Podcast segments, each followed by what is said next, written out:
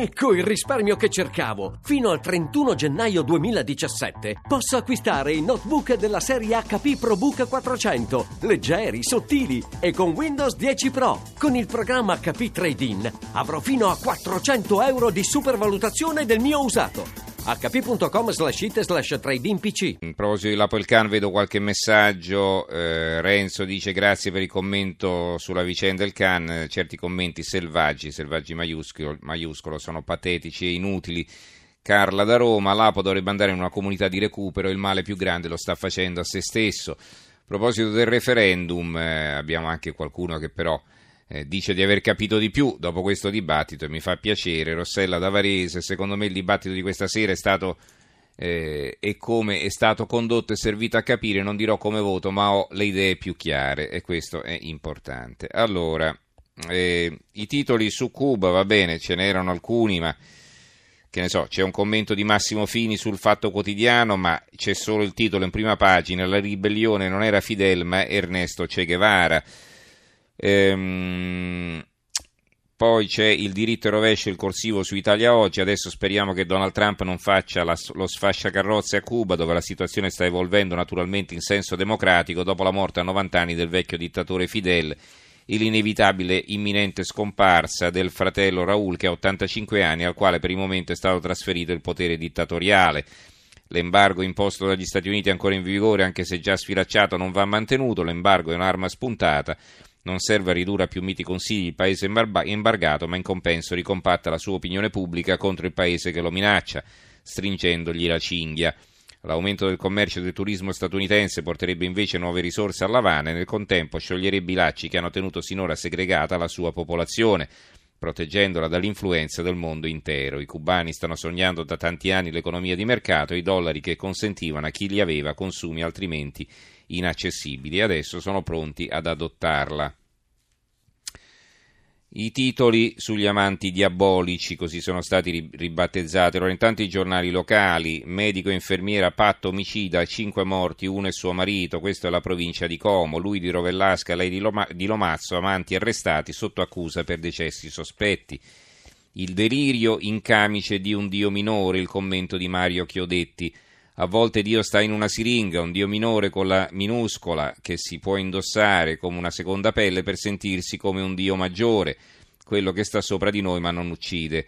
Questa invece è una divinità inventata a proprio uso e consumo che interviene per somministrare la morte a suo piacimento senza discussioni e contrasti, con mezzi sottili e imperiale cinismo, giudicando la vita umana secondo un preciso codice di priorità la prealpina di Varese, gli amanti diabolici dell'ospedale, Saronno, un mix incredibile di eutanasia omicidi passionali, medico e infermiera in cella, si indaga sulla morte di cinque persone, le colleghe raccontava storie strane nominata commissione regionale. La provincia di Varese, morti sospetti all'ospedale, arrestato medico e infermiera. Ma ehm, su questa notizia addirittura ci sono giornali molto importanti che ci aprono, come Repubblica, gli amanti killer in ospedale, uccisi quattro pazienti e il marito. La stampa, coppia diabolica che, la coppia diabolica che uccideva malati in ospedale il quotidiano nazionale Gli amanti killer in corsia, arrestati anestesista e infermiera Sarono, l'accusa quattro pazienti eliminati, ucciso anche il marito di lei, intercettazioni shock col figlioletto. Il messaggero, medico infermiera, amanti diabolici, uccisi cinque ammalati. Il foglio ha un commento di eh, Maurizio Crippa. Nuova infermiera killer è il titolo, ne abbiamo viste tante di infermiere killer che poi forse non lo erano, l'ultima era una signora di Piombino, ma l'angela della morte in corsia e la fascinazione del cocktail di farmaci sono uno dei nostri luoghi simbolici preferiti, sballottati come siamo tra sensi di colpa per la vita appesa coi denti e desideri eutanasici. Ci piacciono le storie così, ieri a Saronno è stata arrestata una coppia, lei infermiera, lui anestesista, pari amanti, nell'ambito dell'inchiesta Angeli e Demoni della Procura di Busto Arsizio. Intercettazioni spettrali, lei avrebbe ucciso il marito con dei farmaci secondo un protocollo preparato da lui e si diceva pronta anche al resto, se vuoi uccido anche i bambini. No, i bambini no, rispondeva il dottore, e può darsi che siano colpevoli, sarebbe un banale caso di amanti diabolici. Quel che suscita maggiore curiosità è che l'inchiesta riguardi almeno cinque casi di morti sospette nell'ospedale di Sarone e che ci siano altri 14 indagati. Insomma, un caso canonico di sanità assassina ma appunto ne abbiamo visti tanti, auguriamo buona fortuna alla procura di Busto Arsizio, la stessa che quest'estate aveva messo ai domiciliari un primario di pediatria che forse era un pedofilo, ma poi non si è saputo più perché si è suicidato. E buona fortuna anche agli indagati. Eh, il mattino a centro pagina Saronno, il medico e l'infermiere i quattro morti in corsia, se vuoi uccido i bambini. Questo è veramente incredibile questa frase. Il secolo XIX, l'apertura, gli amanti diabolici uccidevano in corsia, Saronno, cinque morti sospetti, arrestati medico e infermiera, le frasi shock di Laura, se vuoi faccio fuori anche i bambini, il commento di Ferdinando Camon, lo scrittore, quella tragica confidenza con la fine della vita. Gli altri argomenti.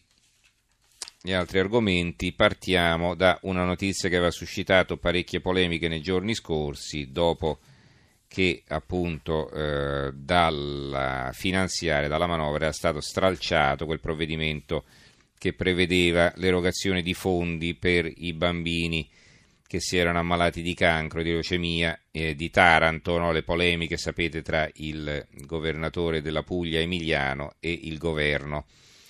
Il Fatto Quotidiano titola così Le mamme dei bambini malati di cancro, il governo di Erode. Taranto, la lettera dei genitori era stata lei, la lettera dei genitori, era stato lei, riferito a Renzi, a usare i nostri figli contro l'Unione Europea.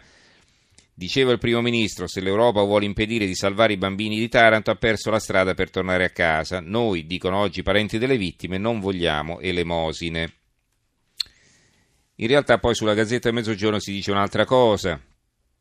Renzi sorprende Taranto 1,3 miliardi per risanare, la risposta alla lettera dei genitori arrabbiati eh, si collega, per, per, la verità sono diciamo, due questioni diverse, non è che il governo abbia cambiato idea, il governo annuncia che, cos- che cosa? Che la compensazione che pagherà la famiglia Riva è stata conclusa, eh, la compensazione che pagheranno i Riva è stata conclusa la negoziazione con l'Ilva, quindi compenseranno eh, lo Stato e questi soldi andranno a risanare Taranto e l'Ilva, questo ha detto il Premier la Gazzetta del Sud e veniamo all'incidente sul lavoro gravissimo a Messina, l'edizione di Messina della Sicilia.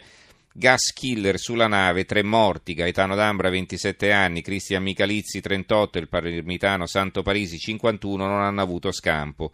Pure sei feriti, due gravi, inchiesta della Procura e un'indagine fe- interna della società di navigazione. Una fine terribile, persi i sensi, sono precipitati e non c'è stato nulla da fare. Mattarella e il dolore, anzi di, di, il dolore e l'amarezza di Mattarella e Renzi è inaccettabile. I giornali di Sicilia, Messina, esalazioni da una cisterna, le vittime sono tre, la tragedia durante un sopralluogo in un serbatoio del traghetto Sansovino in banchina per i, i lavori, i morti sono due ufficiali un operaio di Terrasini, due feriti e quattro intossicati, aperte due inchieste polemiche sulle norme della sicurezza. Il manifesto, quattro operai morti sul traghetto, Messina uccisi dalle esalazioni, i morti sono tre, non sono quattro, uno era stato dato per morto all'inizio ma è in gravissime condizioni, ma insomma non è ancora deceduto. Eh, il Tirreno, sempre sull'incidente, a proposito di incidenti sul lavoro, l'edizione di Massa Carrara apre così: No al lavoro che dà morte, tragedia alle cave. Enrico Rossi, Enrico Rossi è il presidente della regione eh, toscana um, che è andato in visita appunto a Carrara, così l'escavazione è insostenibile.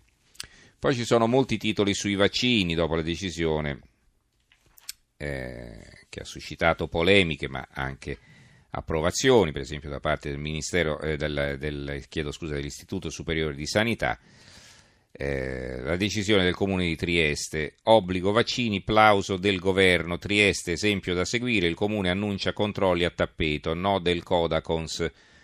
Il, l'approvazione è venuta qui dal sottosegretario della sanità Vito De Filippo eh, che ha introdotto, cioè che cosa ha fatto il comune di Trieste? Ha introdotto i vaccini obbligatori per i bambini iscritti all'asilo.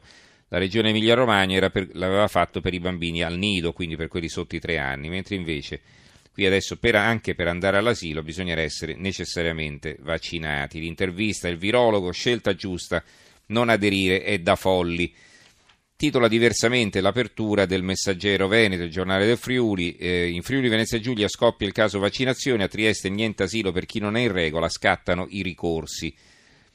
Eh, vaccinazioni in calo, i bambini siciliani esposti alle malattie, leggiamo il titolo sul giornale di Sicilia, invece per quanto riguarda il Veneto, la Regione Veneto ha preso un'altra decisione ancora, salute la via Veneta ai vaccini, ancora facoltativa, ma se in un asilo la soglia di sicurezza va sotto il 90% dei bimbi, scatta l'obbligo per i nuovi iscritti. La Regione vara le nuove misure, a Trieste invece scuole dell'infanzia vietate e non immunizzati. La nuova di Venezia di Mestre e la Regione più controlli, ma decideranno i sindaci, nessun obbligo per i vaccini.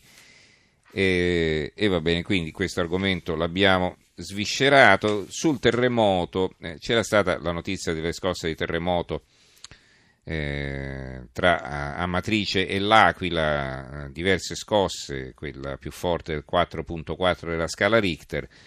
I giornali non ne parlano per la verità, ecco, sui giornali online a un certo punto era diventata addirittura la notizia di apertura, poi è scesa perché in effetti non è stata una scossa particolarmente forte e non si registrano danni a cose o alle persone. Invece su Corriere di Rieti e sono arrivate le prime due casette di emergenza da matrice consegnate con anticipo rispetto alle previsioni, entro Natale dovrebbero essere 25.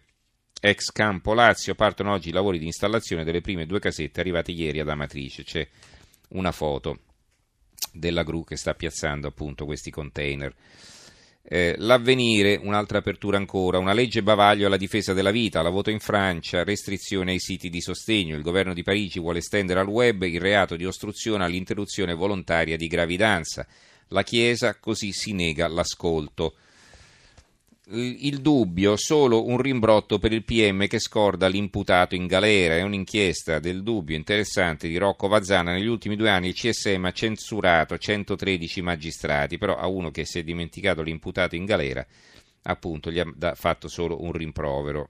E invece sotto un altro articolo, Marta Vincenzi, sindaca, quindi sicura colpevole, intervistano il suo difensore Stefano Savi che appunto dice che è stata una sentenza sbagliata e siamo al primo grado. Ecco, ed interessante invece vi segnalo un'altra cosa sempre sul dubbio.